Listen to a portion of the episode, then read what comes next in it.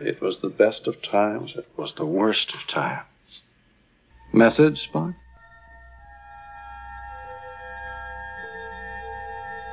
Space. The final frontier. These are the recordings of the podcast Gimme That Star Trek.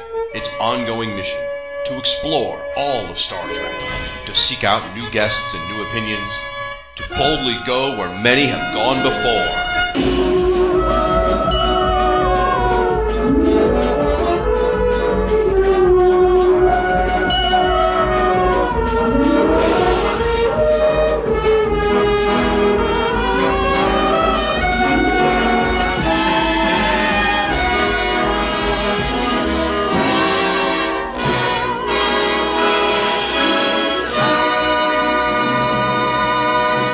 Welcome to episode 24 of Gimme That Star Trek, a proud member of the Fire and Water Podcast Network. I'm your host, Siskoid, and today we're talking about Marvel's Star Trek comics spinning out from the motion picture, a not altogether beloved series, but we'll see if we can't ferret out some gems in there, but, its most notorious lumps of coal as well.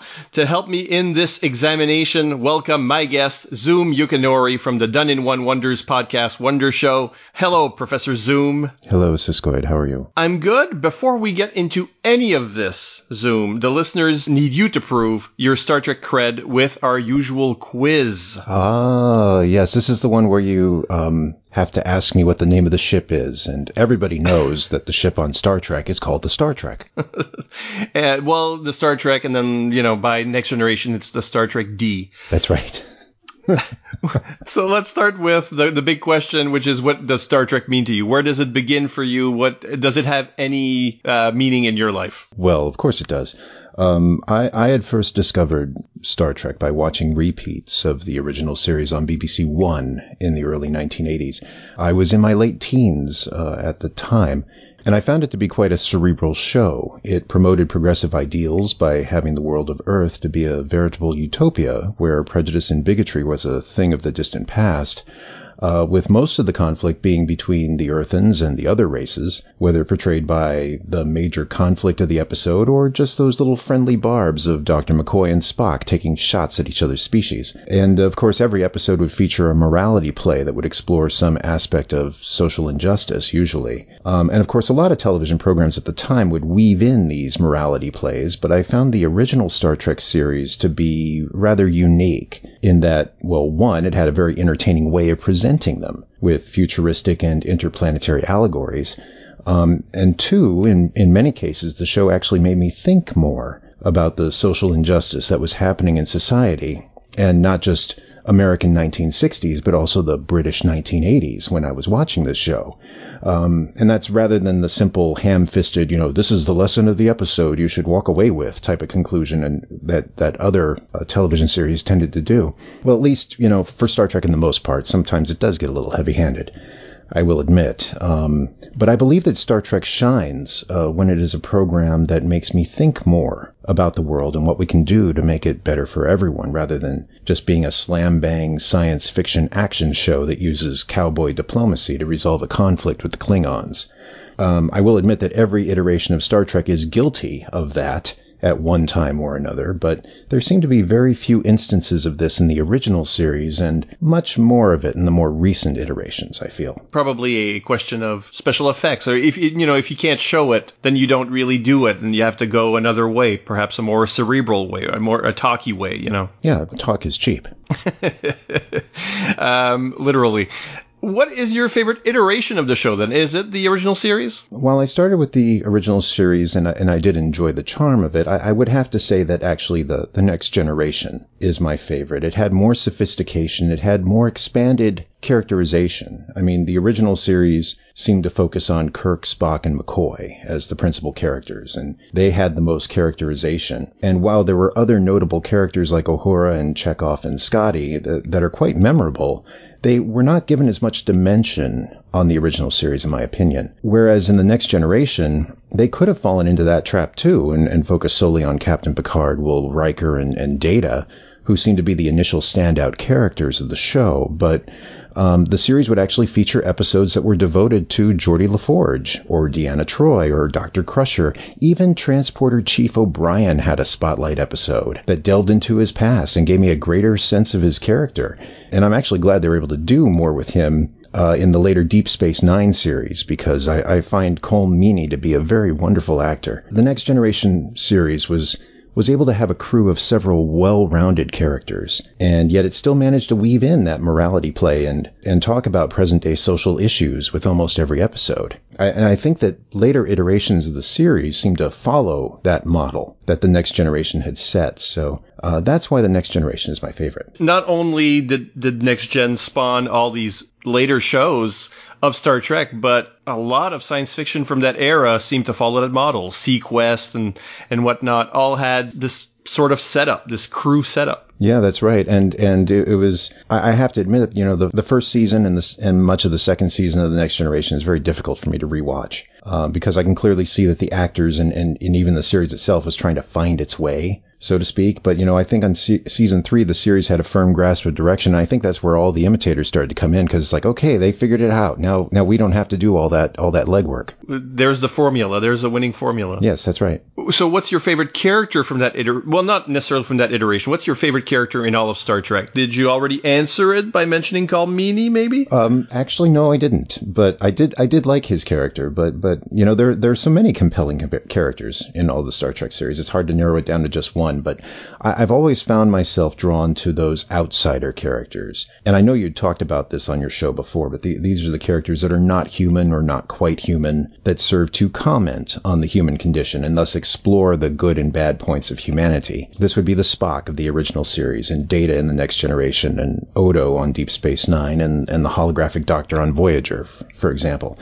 And, and among these, I would have to say that Data is actually my favorite. As an android, he had that naivete in his commentary about humanity that, that truly made me stop and think about the irrationality of some commonplace human behaviors, where such observations would usually come off as more as a humorous insult when a similar uh, when it's delivered by say Spock or, or Odo or the Doctor. And and it also helped that Brent Spiner was such an amazing character actor. I actually really like those episodes that give Mr. Spiner an opportunity to play different characters, whether it's his twin android Lore or his creator Dr. Noonien Soong. There was that episode The Schizoid Man where, where Data was possessed by Ira Graves, or that alien archive in Masks, um, or when he's replicated in that holodeck simulation of, of Deadwood um, in Worf and Alexander's little cowboy holographic game and, and, and in a fistful of datas. Right, and a number of other Soongs when we got into like the the prequel shows. And yes, that's right. Yeah, he's he's been a constant.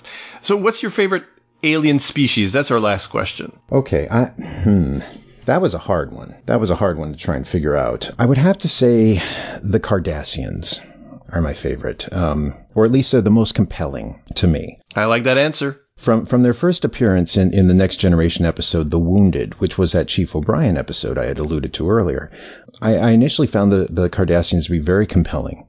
Or, or should I say, I found Cardassian Gul Macet very compelling because he, he was an adversary that was essentially an intellectual match for Captain Picard. Uh, conveyed this quiet diplomacy which just oozed that sinister smugness, you know, and, and, and I knew from that end line of Picard where he's like, we'll be watching, that I had not seen the last of them. And, and of course, throughout later episodes of Next Gen and throughout all of Deep Space Nine, this, this alien culture was explored with so much depth and at the same time uh, reflecting much of the ugly side of humanity. In particular, there was a, it featured them with torture, uh, colonialism, slavery, military statism.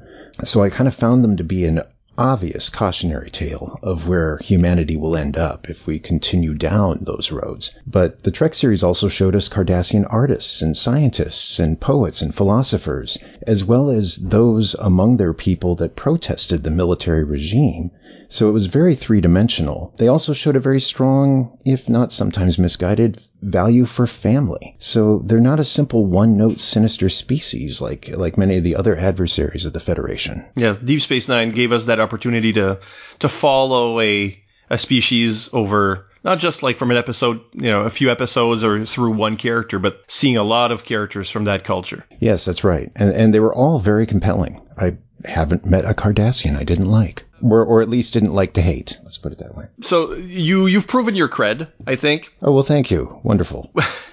I, I, I, I, I don't have to leave now. I can stay. You're not going to ship me out of the out of the airlock. Good. No, no, no. It doesn't matter how you came to the show, so long as you have something to contribute. And in this case, uh, we're talking about Marvel's motion picture era comics. Uh, though the company would get to publish some pretty fun Trek series in the 90s, today we're only looking at the very first Star Trek Monthly, which started in 1979 with a three issue reprint of their motion picture adaptation, uh, which originally was in Marvel Super Special number 15.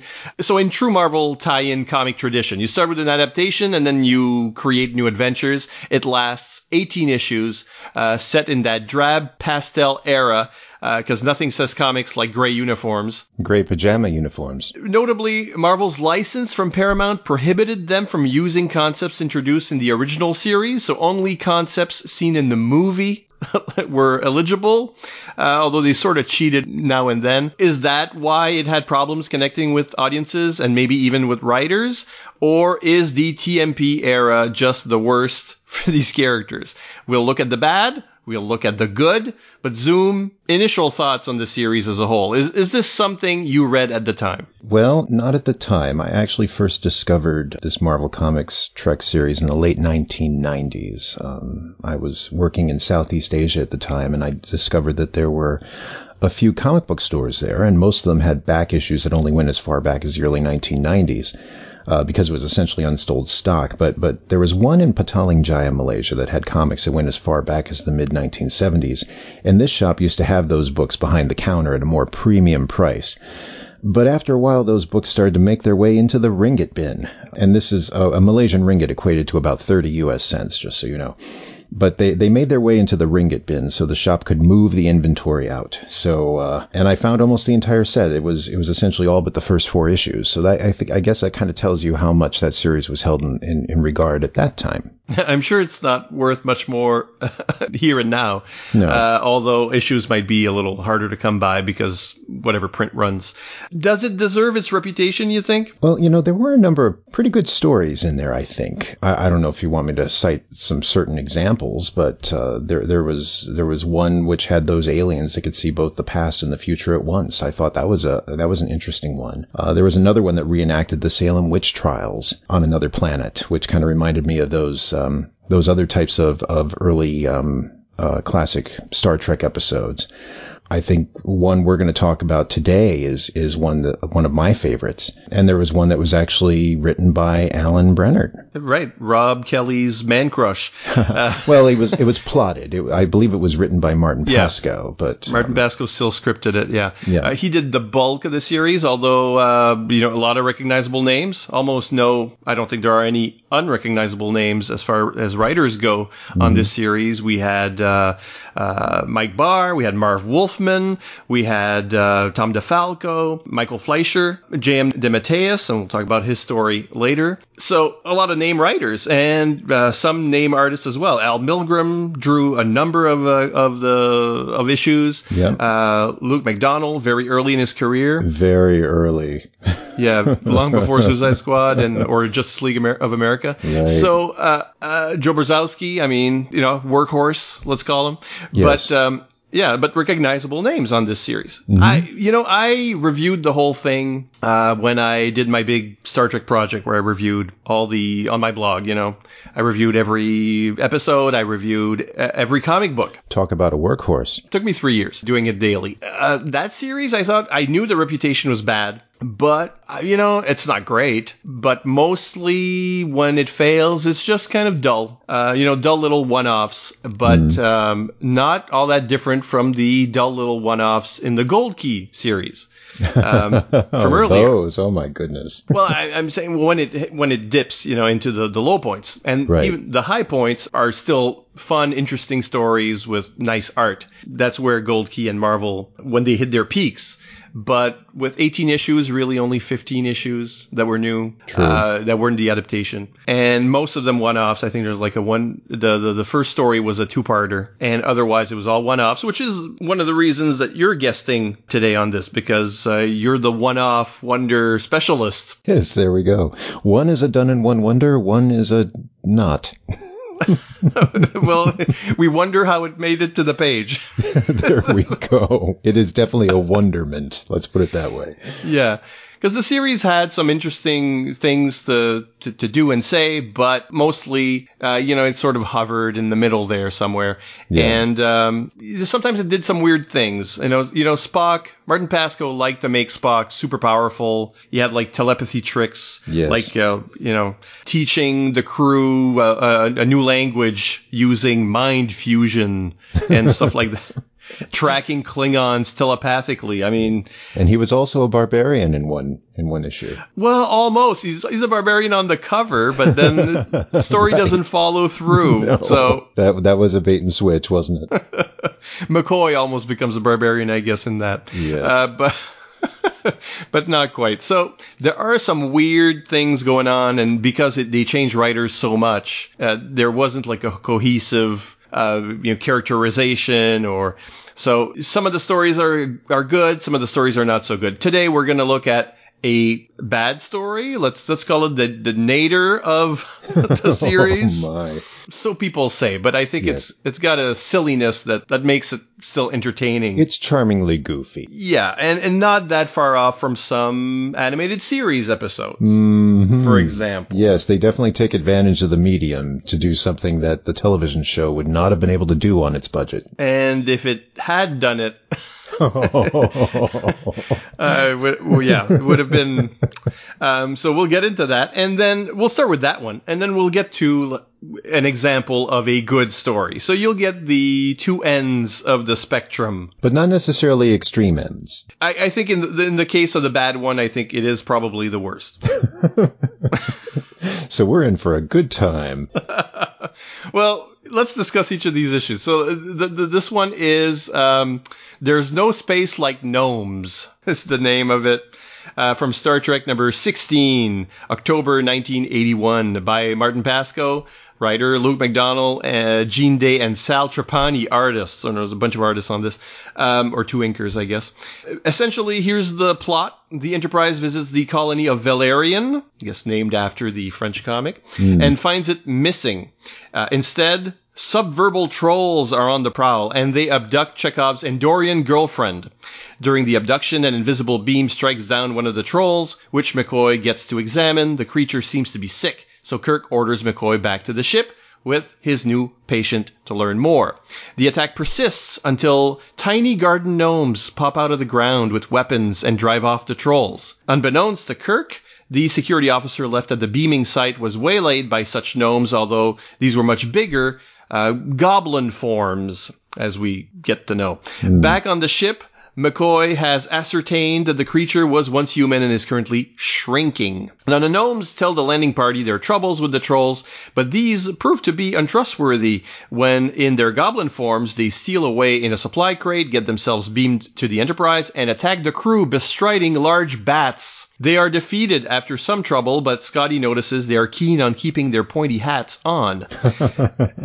Uh, but in fact, when they lose them, they revert to gnome form. So, Chekov's girlfriend is rescued, but she's fine, and she's been trying to communicate with the trolls, some of which appear to be transformed Andorians. McCoy finds a cure for the troll virus and beams down to restore the colonists. Kirk then confronts the gnomes, whose race may well have inspired English folklore, blaming their misdeeds on goblin races and such. Their world met with a calamity long ago, and they just want to be left alone. They use their magic to make trees attack the landing party, but Kirk uses one of their hats to turn the tables with his own magic tricks. In the end, everyone leaves Valerian forever, so the gnomes have won. you know, Yes, but there are only four of them. in all, I guess that really they they you know they met with catastrophic circumstances before getting there. We get that that's their thing, uh, and that you know very often colonists. This is the uh, the whole idea behind colonialism. You Mhm. not necessarily care if it's somebody else's land. So these guys, instead of talking to the colonists and finding out that the Prime Directive might very well have prevented them from staying, do all these tricks like. Uh, but I mean, it's there's a lot of nonsense here in the plot. But um, Yes. basically, one of the things that bugs me is that they use matter manipulation Mhm. to create environments and change forms, but they induce some sort of virus into the colony because there's a Yeah, somehow uh, it wasn't quite clear because it was like this last minute addition at the end of the story where Spock said, well, their caps don't work on organic matter. So it just, it was a virus that was turning the colonists into trolls. And it was like, well, it, it didn't really say who created the virus. So is this virus already just in the environment? Yeah, I don't know. and how does McCoy? You know, McCoy just finds us a, a cure super quick. Yes. And it seems to me like I don't know. The cure should have come from the gnomes. Maybe if, if, if the gnomes were the ones that created it, which I think Kirk accused them of, of doing, and they didn't deny it, but I don't know if they really confirmed it either. So it was a little confusing, and it was kind of spoiling some things too. It was almost like revealing this the surprise that they were the colonists, bef- you know, right from the very beginning. yeah, I think the the landing party is a bit slow on the uptake. We know well before. Yes. perhaps through no fault of their own. Uh, and I mean, you've got the Andorian girlfriend who is not much more than a scared damsel in distress, at least at first. Um, her culture doesn't come into it much, except that she recognizes the behavior of other Endor. But you know, she just seems like a normal. She could be an Earth girl, any girlfriend of Chekov's that ha- we've never seen before and we'll never see again. Yeah. Well, I, I, I just got to say that I'm surprised the creator credits actually use their real names and not a gnome de plume. there are gnomes at the heart of this story, or rather, should we say, the gnome is where the heart is. Bad puns. Uh, it ends on a terrible pun. You see where I was leading to here. Yeah, yeah, yeah. The, what is the the, the last the, the, that last pun? Uh, after all, that's why we're in space to go where gnome men have gone before. That's the. No, my goodness. But this is in the tradition of Star Trek, you know. But it's just like one step too far because it it is the uh, you know finding Apollo on a planet. It is Right, right. Or, Yeah. or, or those classic Trek episodes in which an aspect of Earth culture is imprinted on an alien planet. The Nazi Germany planet of Ekos or the Chicago mob planet of Sigma Iotia 2. And this time we have the Garden Gnome planet of Valerian. Right, and the, the cartoon series did a lot of this as well. You, you Aztec planet with the inspiration for Aztec um, mythology, Right, right. uh, or that the one I find objectionable is the one where they meet Satan uh, Ah, on a planet where you can use magic. Yeah, well, it's, uh, it's the same idea. Right, right. But at least like those episodes, you know, Martin Pasko did provide a clever Star Trekish explanation for the gnome's presence as well as, as the Kumwaldens' appearance, similar to the legendary gnomes of Earth, because it was, it was stated that both groups of gnomes were descendants of the same alien race, of what were essentially interplanetary nomads. Oh man, the gift that keeps on giving. Uh. Gnome pun intended. Uh, and I'm sure, actually, I'm sure your jokes are better than those gnome movies. I refuse to see any of the gnome movies, but um, anything with CG characters that do butt dancing, that's Yeah. I, I don't need any Gnomeo and Juliet um, stuff. We we talked about the the the early generation, but I couldn't help but draw some similarities to this story and a couple of next generation episodes, namely the the third season episode The Survivors about the very powerful being that just wanted to be left alone. And. Yeah, and that's there, right. And there was a fourth season episode called Identity Crisis, which actually involved um, col- uh, not colonists, but I think people that just went down on a landing party that ended up being transformed into the alien creatures of the planet. I don't know whether these episodes were inspired in part by this comic book, but somehow I doubt it. People can't see me shaking my head, but it happens every time. Uh, yeah, no, I- I mean, he's tapping into tropes, Star Trek tropes that have been used and will be used again. This is all part of the Star Trek DNA. It's just the focus you know, on the garden gnomes, or I mean, right. Uh, creatures that look like garden gnomes. I think that's the problem. Right. That that that's true, and, and even the goblin ones. I mean, the the goblin gnomes that stowed away in the supply boxes and disabled the Enterprise. They were surprisingly brutal in their attack, and they were taken very, very seriously. And I suppose that made up for the ridiculous visuals of said attack. You know, one could say that they literally showed gnome mercy. no more puns, honest. Uh, well, yeah, because we're going to move on is what's going to happen. Would you have any other nominees as far as worst of this series? No, I have no other nominees.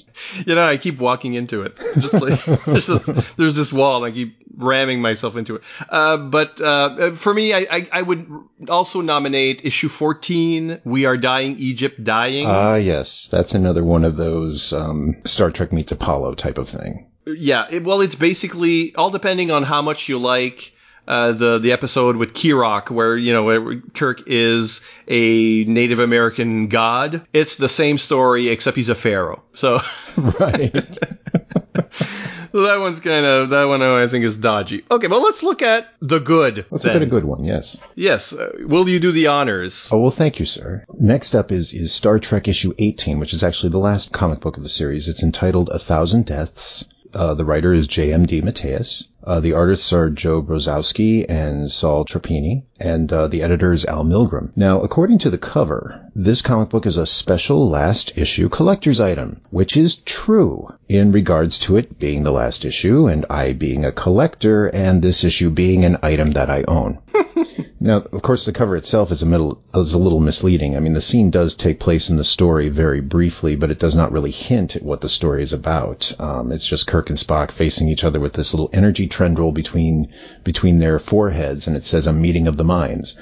Um, but then again, it does visually portray a connection between Kirk and Spock, which is important to the story, which I will start going into right now. The story begins with Captain Kirk being interrupted in the middle of his trampoline fitness routine by an urgent call from Mr. Spock informing the captain about a bogey vessel that had approached them at warp 17 on an intercept course and is now blocking their path, which is very easy to do because the vessel is 20.6 times the size of the planet Earth. Oh, and it looks like a bunch of enormous kitchen appliances have just been mashed together into a ball. Ship analysis indicates that the ship's hull is constructed of an unknown metal and it possesses massive computer banks that are miles deep, and there are millions of life signs that are all very faint. Uhura tries to hail the ship, and the response is audio static and then the appearance of surprint energy probes that scan the bridge crew and eventually lock on Kirk and Spock painfully connecting their minds together to harken back to the cover image, and then transporting the two senior Starfleet officers off the bridge to somewhere within that massive alien vessel. In addition, the vessel had also locked the Enterprise itself in a tractor beam so the ship could not move.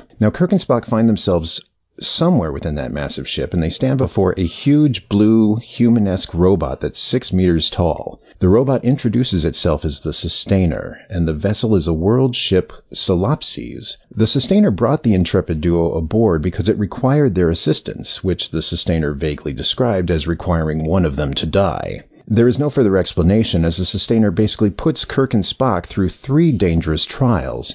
The first is an ancient pirate ship battle simulation in which Kirk sacrifices his life to save Spock. But then the Sustainer revives the deceased Kirk because this technological wonder has the means to control life and death and then puts them through another trial in which Spock sacrifices himself to save Kirk from a fatal fall. And of course, Spock is then revived. In the third trial, the Sustainer threatens to destroy the Enterprise trapped in the tractor beam unless either Kirk or Spock is willing to face death once again, and this time he would not be resurrected.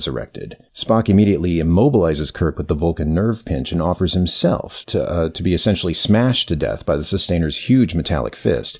Kirk, however, somehow manages to overcome the pinch and moves Spock out of the way, intending to take the blow himself. And then the robot stops, and instead picks up Kirk and Spock and carries them to another area of the ship, which is called the Chamber of Sustainment, where the millions of faint life signs were located. These were the last survivors of the planet Solipses. They're a race called the Lazay-e-Zerk, resting in individual suspended animation pods. At last, the Sustainer can explain everything that's been going on. The Lazay-e-Zerk were a brilliant, technologically advanced race, except they were all morally bankrupt and completely self-centered, and therefore there was much conflict, and they ended up ravaging their planet and destroying billions of their own lives. The survivors, in a rare display of mutual aid, managed to work together to create the world ship and the Sustainer robot to run it in search of a new world. But the Sustainer knew that this race could not survive on any world unless they had an innate sense of selflessness and compassion. So basically, by forcing Kirk and Spock to sacrifice their lives selflessly a number of times,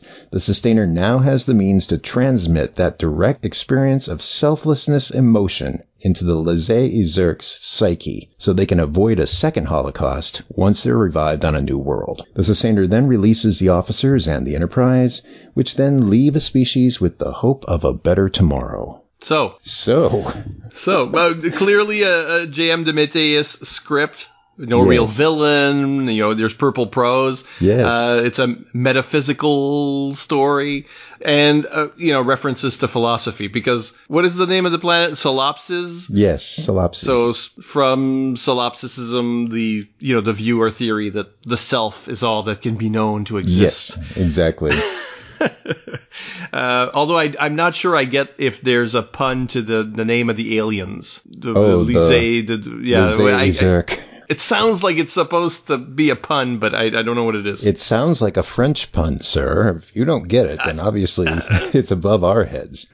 which happens uh, with DeMatteis for sure. So, uh, what did you think of this story? Obviously, you, you picked it. You, you thought it was like one of the better examples. It was a better example. This, this is one I, I actually remember vividly because it, it felt more like a classic original series Trek episode than a lot of the other stories do. And, and I especially liked how this story basically paid tribute to the friendship between Kirk and Spock. And, and I would like to believe that was the intent of the whole Meeting of the Minds cover image at the beginning. And I also like that the story would actually take a moment to have Spock and Kirk react to the other's death, uh, as well as react to the notion that they each had died and was restored back to life. They actually, you know, it wasn't like, oh, well, well we're back, okay. You know, they, they actually took a, a, a few panels to have that emotional reaction, which kind of touched me too. I, I would say that the artwork is very serviceable. It tells the story, and but most of the panels were very mid-level camera angle, you know, save for a few dynamic establishing shots of the sustainer robot and the and the um, solipses. The the comic medium was utilized to create that robot and the world ship set pieces that would have otherwise been impossible to do on a TV budget at the time. You're talking about the art. Uh, this is Joe And um, several shows on this network have uh, talked about his swipes. Yes, and there are evidence of that in, in Oh here. yes, uh, because there's a whole sequence. The whole I'm going to call it a holodeck sequence. Uh, the, the first time Kirk dies, you know, uh, it, it's on a pirate ship. Yes. And there are direct swipes from a Gold Key story uh, with space pirates. Yes. The, the characters are drawn exactly, uh, you know, dressed the same, and I think there's like a direct swipe in there. Um, so good old Joe Brozowski cutting corners uh, as he is wont to do. Uh, but yeah, I agree that the story is a strong one. It is a cerebral story, and yet it's an emotional story, so it fits the original series for sure. Yep. And even fits the motion picture because the motion picture has that. Uh, I'm not a big fan of the motion picture, as uh, I've made clear before. Uh, I'm no Gene Hendrix. Understandable. Yeah, but there is one moment that I dearly love in it, and it's the moment after Spock uh, goes into V'ger's database, flies around, kind of gets lost, and when they get him back, he has this impression of what you know he mind melds with V'ger, and the, the the impression that he got is that the one thing V'ger is missing is let's call it human contact Right. and the the way he shows that to Kirk, you know, he grabs Kirk's hand, and there's like a very emotional moment for Spock.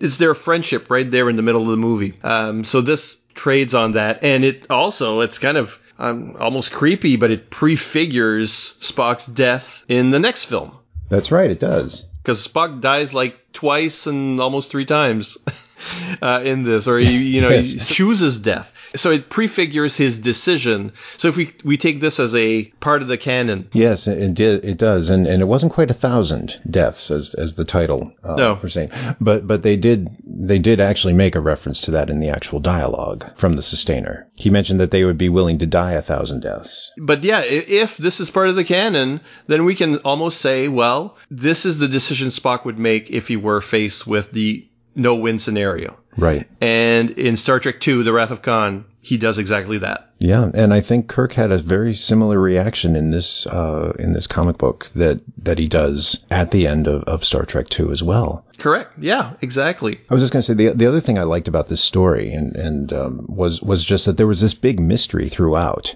and it wasn't very clear. It wasn't telegraphed like the gnomes story, which also had a mystery, but we already figured it out by page three you know, this one, it was like, what, what is going on? You know, I, I, I was completely at the edge of my seat throughout the whole story. It feels like we haven't seen this story before. Right. Uh, and at the same time, it trades on other trope, you know, Star Trek tropes like the empath, maybe, mm-hmm. where, where aliens, or even the cage, you know, aliens testing our heroes and, and you know, sort of dissecting or using or using as an example their human traits. What what is great about the human spirit, right? To influence their culture, or you know, and they have a name for this this friendship that they have. I can't pronounce it because I don't, you know, it's mentioned in the motion picture, I think, but I don't remember how it's supposed to be pronounced. There's too many apostrophes in there, but it's Thyla or, you know, it's T-H apostrophe Y apostrophe, yeah. Yes, where, where they're friends and brothers, yes. Friends and brothers. Mm-hmm. And the, I mention it because when I reviewed this comic originally, uh, somebody, a commenter, found the cover somewhat homoerotic, let's say, or at least it seemed romantic because the two faces are coming close together. Uh, okay. It played into the well, it played into the Kirk Spock slash fic phenomenon, let's say. All right. Uh, and yeah, the, the, sort of corroborating evidence is that the motion picture novelization by Roddenberry himself. Uh, which I do own, also gives a more romantic connotation to the word Thyla. Mm. So that it can also be a romantic bond. But it's a bromantic bond. in their case, it's romantic. So, uh, so for people who like the the slash fic idea, well, you can file it up. You know, whatever whatever you want to do, it's in there.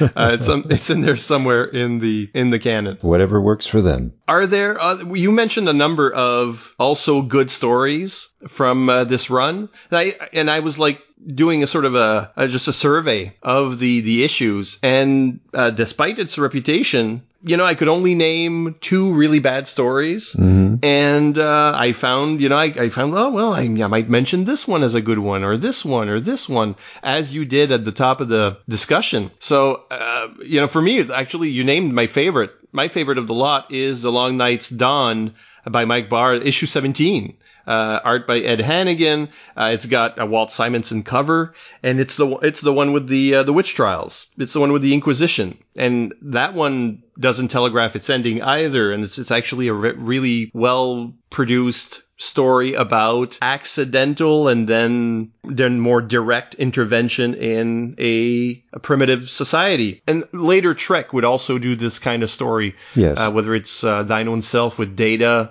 uh, landing with uh, radioactive uh, elements on a planet, or right, and poisoning everybody. Yes. It's a similar story. Yes, yes, it is. That that was one that, that kind of stood out to me as another one that, that was very similar to to a, a, classic Trek episode as well. As we said, there really aren't any. There there are only very few bad stories, and, and most of the other ones are just. I mean, there are some good ones, there are some bad, the two bad ones, and then there's the others are just they're a little intriguing here and there. They're not quite perfect, and some are just kind of there. And that's kind of like the original series of Star Trek itself, too. You know, there are some episodes that are really good and some episodes that are not. And then there are some that are just passable. Uh, and this isn't a series that's too far away from what Gold Key was doing in the sense that it's all one offs and many of right. them are kind of science fantasy more than science fiction. You yeah, know? yeah, especially when you have Dracula in one of them. There's a scientific explanation, but yeah, that one is. it's scientific Dracula. Yes, of course, run by Klingons, and uh, and it's got, I mean, that, that issue is Captain Kirk fighting Frankenstein's monster. Mm-hmm. So let's not uh, dismiss it. It's no. by Marv Wolfman, who has every right to use Dracula.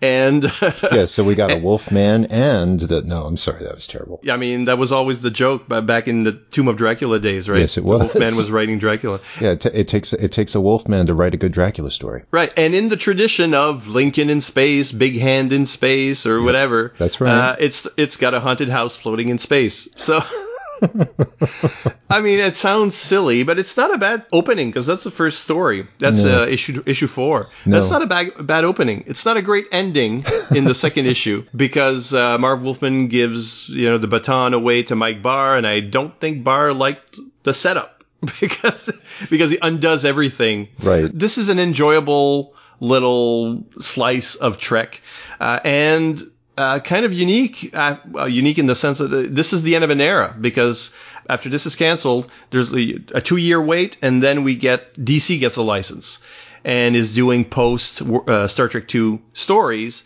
And from then on, though there are one shots here and there, one offs, most of the time it's a continuing story. You know, it, it becomes, it's a monthly grind like every other, like superhero comics, you know. Um, one story following into the next and multi-part stories. And so this is the end of the Star Trek one-offs, really. Yes, all the done in one wonders are done. Well, not all. Most. yeah, mo- but yeah, the, the, the just the, the the format of the series that to come will be continuing serials. yes, they will. And then they'll move on to the next generation and Deep Space Nine and all of those too. Right. And Marvel will get back the license and we'll be doing some I'm expecting to do some shows later on. I don't want to do too many comic book shows a year, you know, because it's this this is my one show that's not about comics. But there are uh, some very interesting like spin-off series, the Starfleet Academy, for example, or showing the uh, the, the Christopher Pike's voyages early on. So uh, there'll be some some series that Marvel will be doing later uh, that are much more beloved than this one. But I think this one this one's not as bad as people say, and it, it's worth rediscovering. Well, you know, there, this is like the closest thing we get to Star Trek Phase 2, I believe. Hey, that's that's a good point. Yeah. And of course, that series never got off the ground, so maybe that also added to the reputation, perhaps. I don't know. Yeah, it's got the reputation that the motion picture does. Ah. In a because it, it, I mean, it's from that era, Right. And that era, that movie didn't give us much to work with.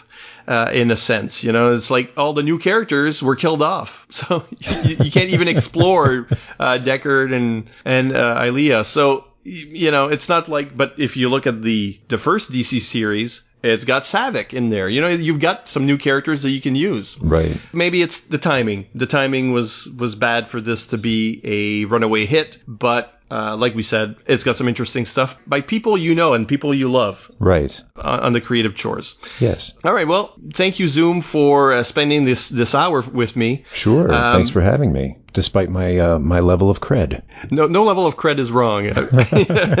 let's say that we're close to a uh, new series of uh, Done in One Wonders. Yes, it's Yeah. it's gonna it's gonna the season two will premiere on, on September seventh. But Zoom, the universe was destroyed in the first series. That's right, and I have been busy putting it back together again. uh, it's more like uh yeah you're like the doctor who of the podcasting set universe is destroyed at the end of every series and I'm still here. Even even Elron pointed out that we are still here. So you know, some something must have happened. But how? You'll find out on September seventh. there you go that's when it starts uh, in just a month anywhere else people can find you on the internets that might be interesting Interesting. Well, um, I do make some occasional contributions to um, comic book resources. The line it is drawn weekly sketch challenge feature. I also have a blog called Omelette au fromage. Just search for my name on Google. You can find it. I haven't done any posts on there lately, but you know, the the main reason I did that blog was for for people who don't know me to get to know me and for people who do know me to get to know me a little better. So none of those none of those posts are old. in that sense yeah Yes. well seeing as the transporter was a little finicky in the tmp era zoom uh, it's your choice whether you want to use them to leave or to take a shuttle I am feeling a little bit Dr. McCoy right now. I'm gonna I'm gonna take the shuttle. Okay. Uh, but I'll stick around in any case for subspace transmissions. That's Star Trek news and your feedback on our previous episode. Thanks again, Zoom. Thank you again. It began with the origin of his comic book fandom. This is the very first comic book I have ever read, and also ignited the spark of my comic book collecting over the course of a 1974 weekend. Professor Zoom Yukinori led an ongoing expedition through his favorite single issue comic book stories from the Bronze Age of DC Comics. Balance of Power, Have Horse, Will Fly, Solomon Grundy, Wins on a Monday, Superman's unbeatable rival, Green Lantern, Master Criminal of the 25th Century. With unique celebrity guest perspectives in an ambitious attempt to set this program apart from other comic book review podcasts. Call me Terror Man. Solomon Grundy I'm co-host this time. I am Lenos, the lexical archive of minutia, expositions, and origins. Goodbye, me am Bizarro. I am Libra. This is Aya from the Green Lantern. It is I, the Reverse Flash. Which had ended with the destruction of the universe.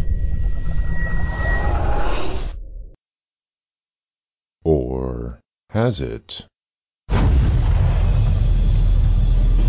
Where in thunderation are we? I regret to say that you are my prisoner. Without our interspatial time conveyor, we are all essentially trapped here. Can't summon the willpower necessary for my power ring to pull me free. For nearly two decades, I had carried her ghost within my heart. Experience the wonder Great wings of Mercury!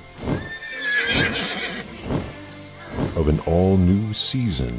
Solomon Grundy fat little pointy-eared man before. Let us get back to the story, shall we? Down, down, and approach! Of the Done in One Wonders Podcast Wonder Show. Only on the Fire and Water Podcast Network. Allow me, Entity Terror That does it. They ain't messing with no timing timelines ever again. Incoming subspace transmissions. In Star Trek news, well, the big one is that Patrick Stewart himself put out a statement last week about returning to the role of Jean Luc Picard for a new CBS All Access series. He stressed that Picard might not be a captain anymore, that he'd be someone who was changed by the years that have passed. But if he was seduced back into the fold, I think we can expect good things from this project. Stay tuned for more as we get closer to production. San Diego Comic Con also announced a new Star Trek Discovery companion series for CBS All Access. It's called Star Trek Short Treks. These four 10 to 15 minute monthly episodes are due to air starting in September and are standalone stories featuring Discovery characters. The backstories of Saru and Tilly are to be explored, and Rainn Wilson is set to direct a Harry Mudd episode. Renowned author Michael Chabon will also script one of these. Wow. Discovery casting news. Rebecca Romijn will play the original Trek pilot's number one, originally incarnated by Majel Barrett in The Cage. So I guess we're seeing more than just Captain Pike in season two. I guess we haven't spoken since the new trailer for that season came out three weeks ago. Uh, she's not in it, but the trailer implies the season's arc will be about retrieving Spock from some unknown part of the galaxy, and only Discovery and its spore drive can get Captain Pike there. And then the, the trailer spins out into material you might expect from the Orville, pushing the comedy a lot more than the often dour first season. I'm all for it. The first season, by the way, is coming to DVD and Blu-ray on November 13th, so uh, if you've been missing out because you don't subscribe to the proper service, depending on your region, you'll be able to catch up this fall. Do you play Star Trek Online? Yeah, me neither. But if you answered yes, there's a new Discovery themed expansion set to drop. It will be set in the Federation Klingon War just after uh, Discovery's pilot, and uh, it features the voice talent of Mary Wiseman as Cadet Tilly. Age of Discovery, as it's called, premieres this fall. And if it's the movies you're interested in, Simon Pegg has said that Star Trek 4 will start production in uh, 2019 and that Quentin Tarantino's Trek film is six years away. Take from that what you will. Onto your feedback about episode 23. We talked uh, about bedside manner and the different uh, doctors in the Star Trek universe uh, with Mike Peacock. So uh, Jeff R is the first to speak out. He says, "I'll add to the criteria a discussion of ethics, an area where Bashir excelled, but the EMH goes above and beyond, forcing Janeway to lobotomize him before becoming an accomplice to the vicious and cold-blooded murder of Tuvix." And after the other extreme, there's Phlox's glib endorsement of genocide by inaction. Anyhow, while I'd pick the EMH, I'd rather assemble a team. EMH on emergency, Bones on surgery, Crusher on medicine, specialists uh, is Bashir, pediatrics from Phlox, Administration by Pulaski, and OBGYN Worf, a reference to the episode Disaster. Uh, Rob Kelly says if, if there are more Trek shows in the works, why not a medical center type show? But of course, these doctors would be facing all sorts of crazy off world diseases and ethical conflicts we cannot yet imagine.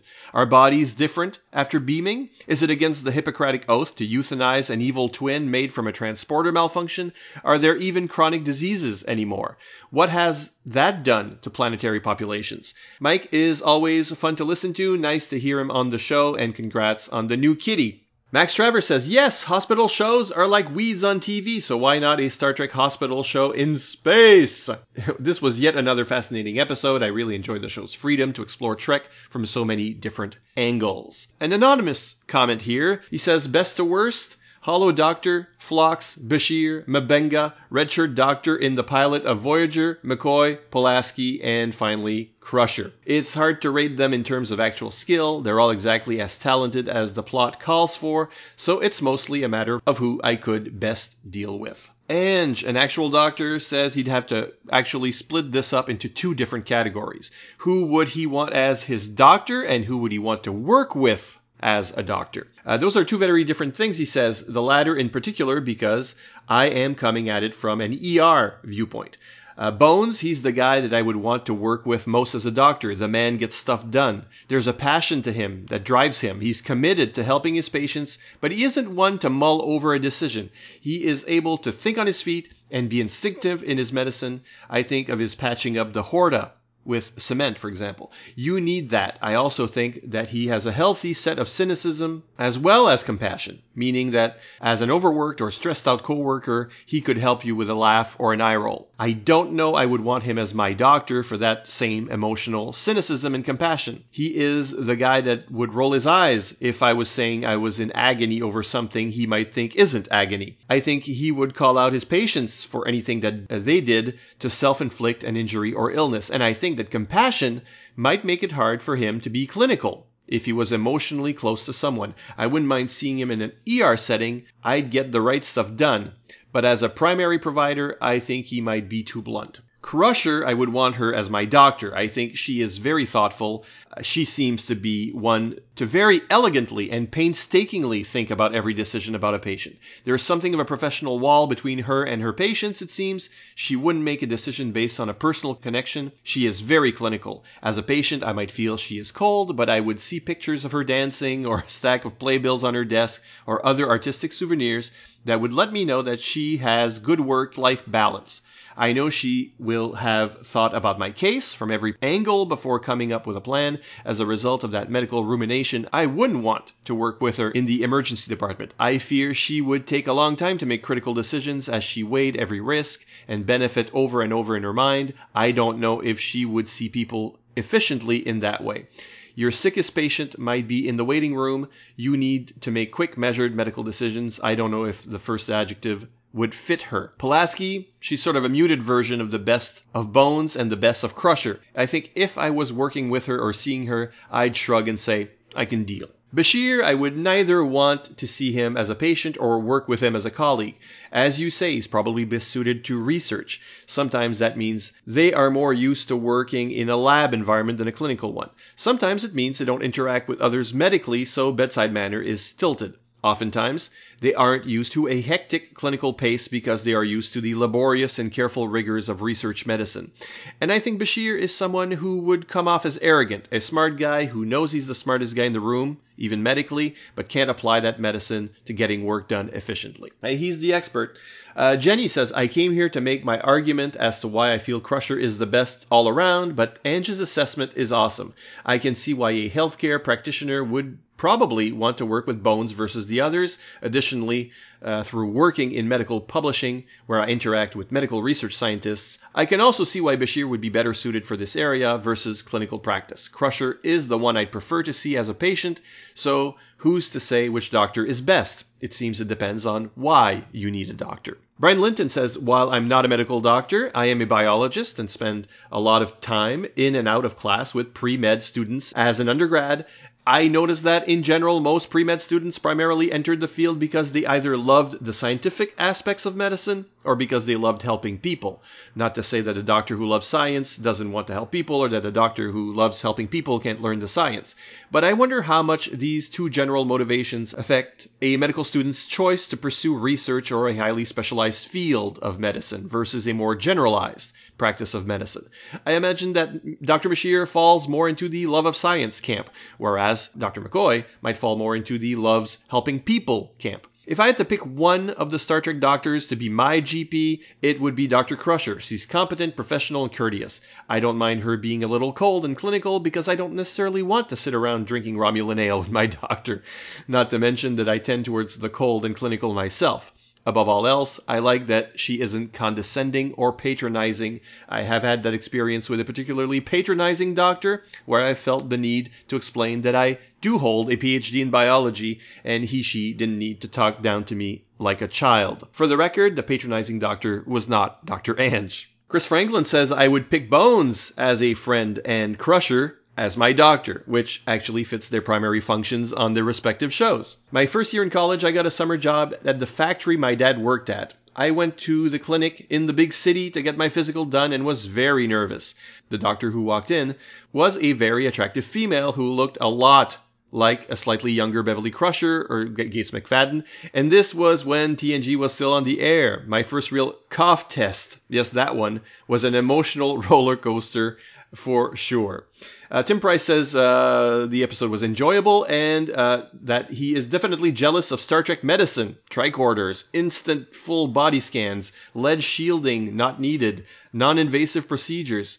Uh, my aging, aching joints would use these. Thankfully, we get more and more into the future every day, so who knows? Chris Lewis, also a doctor, a professional family doctor, and a casual Star Trek fan. He says so, like Ange, he has thoughts. Uh, as with doctors in real life, all of the Trek medical characters display a range of characteristics, but for TV and storytelling purposes, one side of their nature tends to be exaggerated. Giving the show the title of Bedside Manner does skew the discussion away from those characters who are less warm than others, and doctors need a range of skills to perform at their best. McCoy is certainly a passionate advocate for his patients, human or otherwise. I agree with Ange that for all of McCoy's reminders that he is a doctor and not a mechanic, engineer, magician, bricklayer, or physicist, he does have a pragmatic approach, occasionally bordering on the unorthodox to treating his patients. It feels strange to say about a doctor practicing 350 years in our future, uh, but McCoy's old world folksy way does give me pause to consider if he's completely up to date in his medicine. If I dropped in on a house call to bring a bottle of booze to a patient, I'd risk getting struck off. I wonder to what extent his old country doctor manner comes from the wagon train in space pitch for the series. I think it totally does, Chris. He goes on, he says, I think of Beverly as a grade department head. She's certainly not afraid to get her hands dirty with some practical clinical work, but a lot of the time she's managing a large team in sickbay and taking strategic decisions, balancing medical priorities against the ship's mission. Obviously, these have to conflict or there's no story. With her family and various side hobbies, she's probably one of the more well-rounded of the medical characters, but she does have a worrying tendency to become romantically entangled with ex and future patients. Fortunately, they always leave or die or evolve into a higher state of consciousness, saving her from some awkward moments in 10 Forward. Pulaski is, to me, a consummate scientist she quickly forms theories, but is prepared to reject her hypothesis when new evidence calls it into question. She's not afraid of putting herself at risk to conduct experiments to inform her reasoning. She might not be the warmest of the clinicians, but I like her commitment to evidence based practice. Bashir is one of those rare doctors who is an absolute genius. Sadly, that comes with a huge ego, sense of infallibility, and a lack of insight into his practice. He's cocky and expects that his talents uh, in one area extend to all areas e.g., why shouldn't he be the perfect spy? I think Garak uh, sees that arrogance and plays him like a cheap fiddle. Whilst Julian might be trying to push back the frontiers of medicine, I fear he might have trouble knowing when he's at risk of going too far. For all his brilliance, he's the doctor I'd be most worried about. His friendship with O'Brien does ground him to an extent, but like Ange, I don't think I'd like to work with Bashir or be treated by him. Voyager's doctor is like a medical student or junior doctor in training.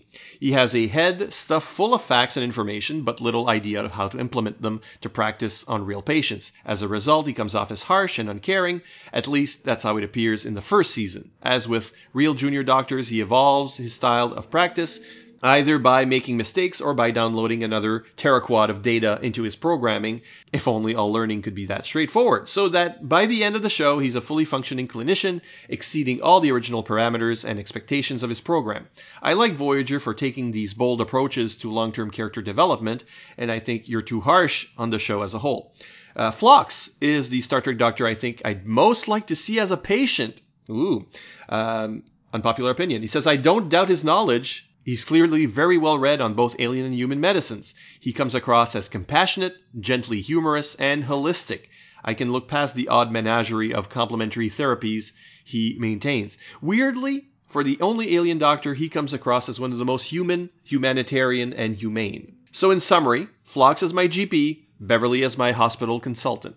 He also mentions the medical tricorder X Prize uh, that is constantly running. Uh, a medical tricorder would make my life so much easier. I actually bought a Scanadu device off Kickstarter. It was pretty natty, could measure pulse, temperature, and blood pressure by touching the sensor to your forehead. Sadly, it didn't make the X Prize cut and support was turned off last year. Maybe something similar will arrive before the end of my career. If you're an engineer out there and you're making tricorders, uh, you probably already know about this uh, this prize that's being offered. Just look at Tricorder X Prize on Wikipedia. And finally, Ice D says I attended the Shore Leave Science Fiction Convention, and one of the various panelists, Lorenzo Hurd, said he had pitched a medical center type show to Paramount in the early 2000s. So that idea is floating out there. Let's just get through some uh, Facebook likes and shares now from Abel Padilla, Brian Linton, Brian Rosen, Chris Franklin, Cinda Dallas, Browning Nicholson, who would choose Dr. McCoy because he went to Ole Miss, uh, but next would be Dr. Bashir, even though his uh, intelligence might make her fever rise.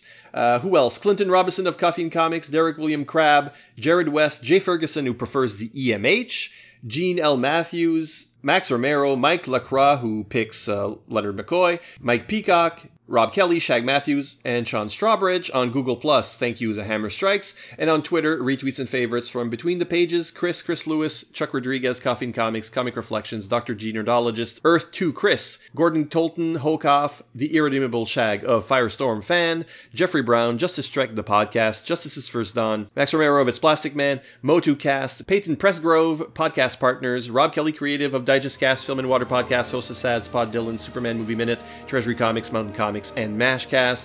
Scott X, the 108th Sage, the Mirror Factory, Tim Price, Trekonomics, Trekbot, we welcome our robot overlords, Trias Man 51, Uncle Sam, and Willie Yarbrough. As usual, let me remind you that you can leave comments at fireandwaterpodcast.com or on the Fire and Water Facebook page or on Twitter with the hashtag FW Podcasts. Until the next episode, this is Siskoid reminding you to go boldly